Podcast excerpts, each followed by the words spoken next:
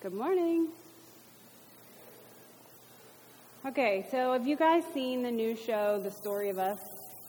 It's one of my new favorite shows. If you haven't, please check it out. I just really like the storytelling and the writing. That always gets me good writing, good characters. And they just look into some different households, some different families, and it kind of digs in to each of their stories. And so that inspired me this morning. So I'm going to start off with a couple of stories. Julian met Irene, and I think he was dating somebody else at the time, actually, but his attention swung Irene's way, and they set the course for a branch of my family tree. These are my grandparents. They had traditional roles when they got married. He worked, and she stayed at home. In fact, I was just reminded that she never drove, never had her license. Like, I can't fathom that. And he paid the bills, and she did every bit of housework. And each meal would have Kentucky Southern meal. We're talking all the courses, the sides, the bread, the meat, the dessert. I mean, every night, not just for like special Thanksgiving. He was quiet and she was the talker. Well, as a child, I spent a week with him every summer and I noticed two things that they would do every night. Number one, after dinner, you sit down and you watch Wheel of Fortune and Jeopardy. And then half an hour before bed, they would turn off the TV and everything else. There was a lamp on, and you'd hear the tick, tick of the clock on the mantle. And they sat quietly, he in his recliner, she on the end of the couch, and they had their Bible open before them, and they read. Now, as a kid, I was like, oh, I have to be quiet for 30 minutes or else read myself. But when I look back on that, I appreciate that tradition that role model they set for me.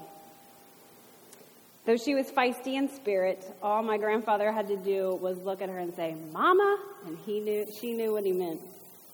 They celebrated over 50 years of marriage, and in her last two years, she was in a nursing home. But he drove across town and he sat by her. I'm sure he took a nap while she talked, but they were together every day until she parted. They had two kids, a boy and a girl, and that boy became my dad. Now, my mom and dad, who I didn't realize were going to be here today when I came up with this illustration, but here they are. Now, their marriage looked different than my grandparents' marriage. Um, my mom worked. She stayed home when I was a kid, and then she went back to work when I was a little older, and then my brother was born, and she stayed home and then went back to work. But you know what? I saw them work together. Whereas my grandmother did all the cleaning and my dad did all the work, they each worked, and they each took care of the house together. And I have that visual of a teamwork.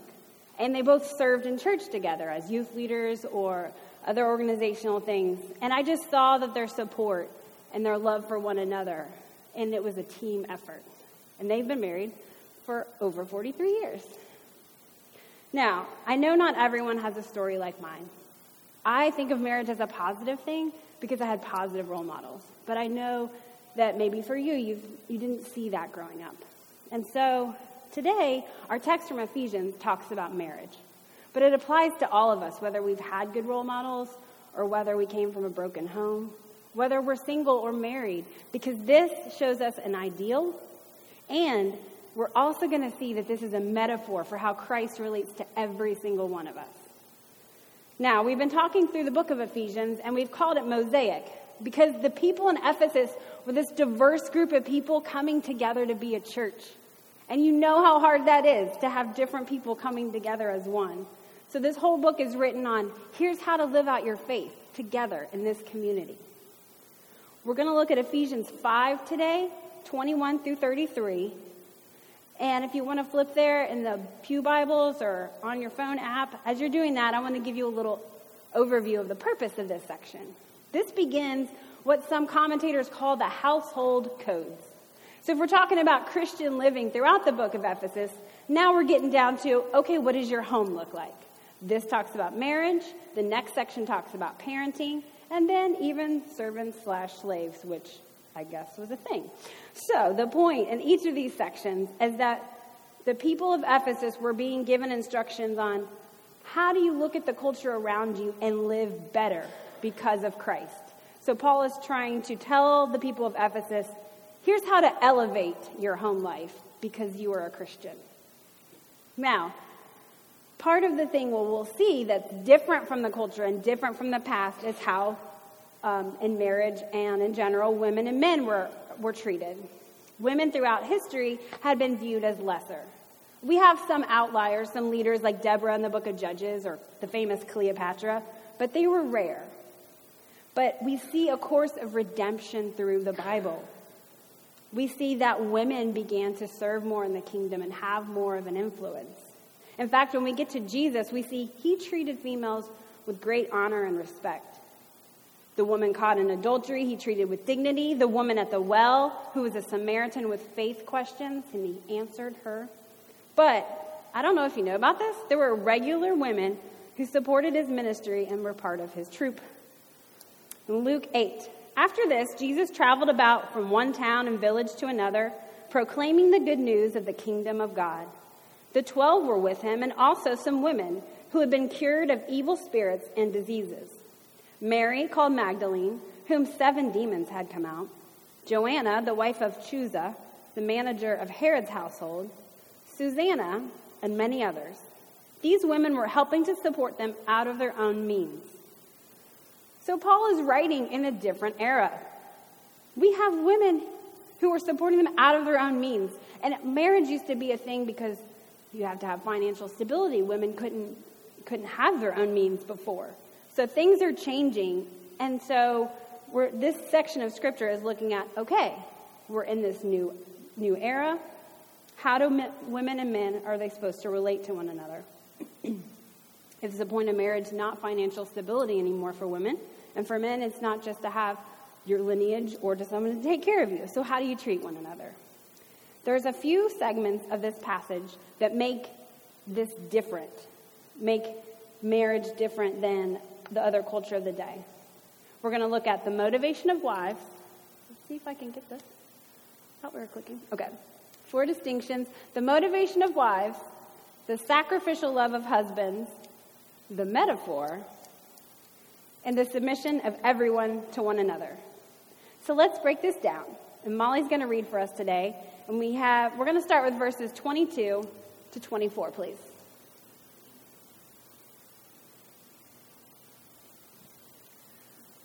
Wives, submit to your husbands as to the Lord.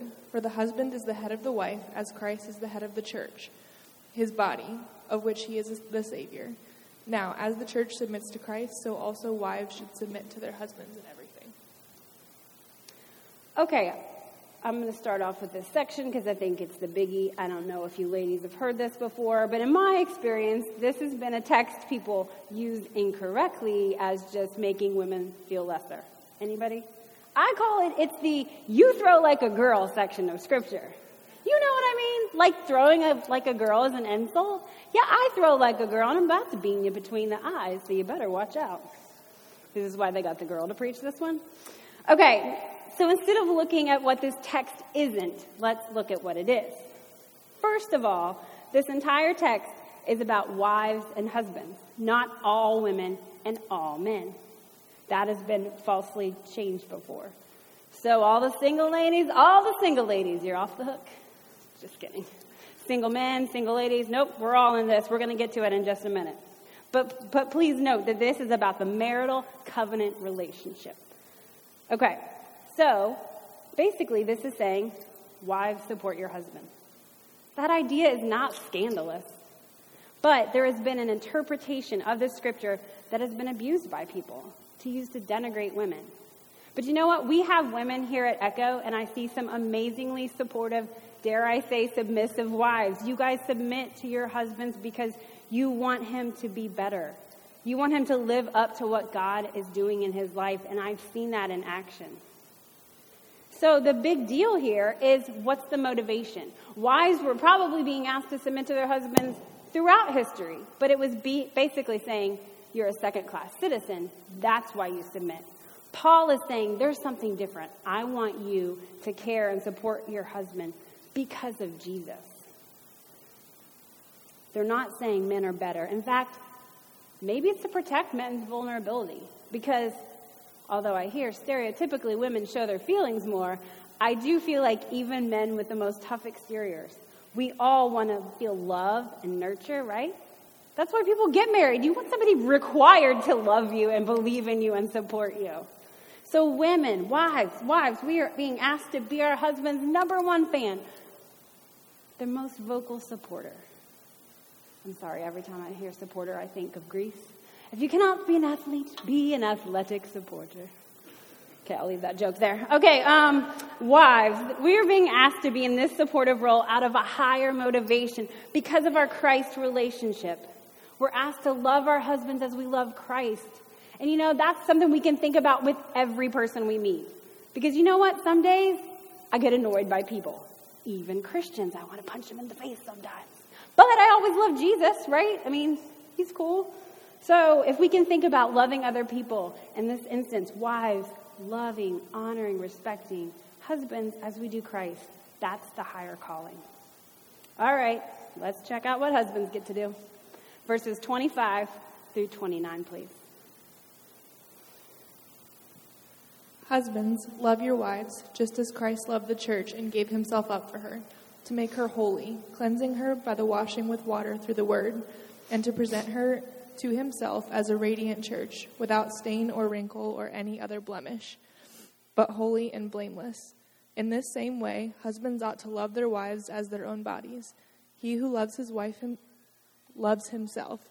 After all, no one ever hated his own body, but he feeds and cares for it, just as Christ does the church. Okay, so here again, Paul is elevating the standards of marriage. Because in the past, women may have been treated as a possession or as an object or second class. And here, husbands are being called to say, hey, your wife doesn't just exist in servitude of you. So, what are they supposed to do? There's two sections here, and I want to look at the second one first when it was saying, love your wife as you love your own self, right? Love her like you love you.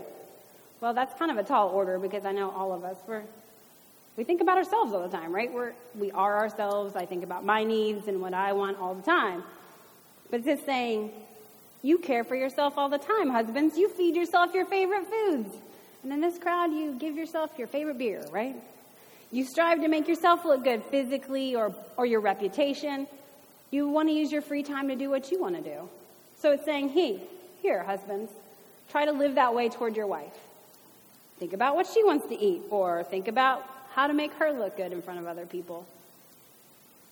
Now, secondly, it's saying, at the beginning of that section actually, love your wives as Christ loved the church. Save that one for a second, because that's a tall, tall order.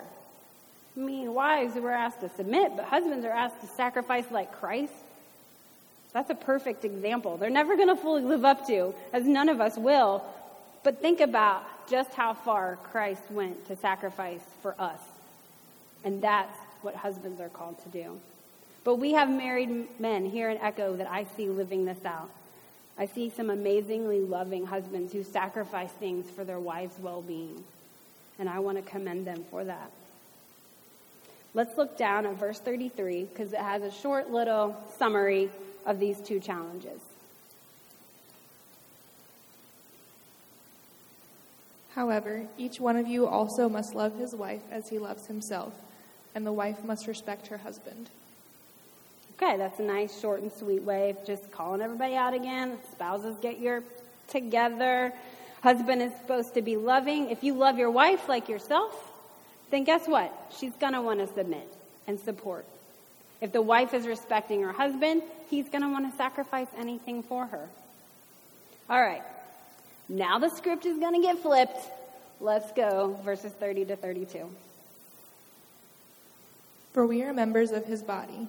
For this reason, a man will leave his father and mother and be united to his wife, and the two will become one flesh. This is a profound mystery, but I am talking about Christ and the church. Okay, now we have this mystery here. I feel like it's all M. Night Shyamalan. He was dead the whole time. There's a twist. So here we were talking about figurative marriage. So it was literal marriage before, and now we're figurative marriage. And side note, please, for the love of God, use literally correctly, because the times that I hear it incorrectly makes me want to literally yank my hair out. And I'm trying to raise my daughter with grammatical soundness, so please use literally in front of her correctly.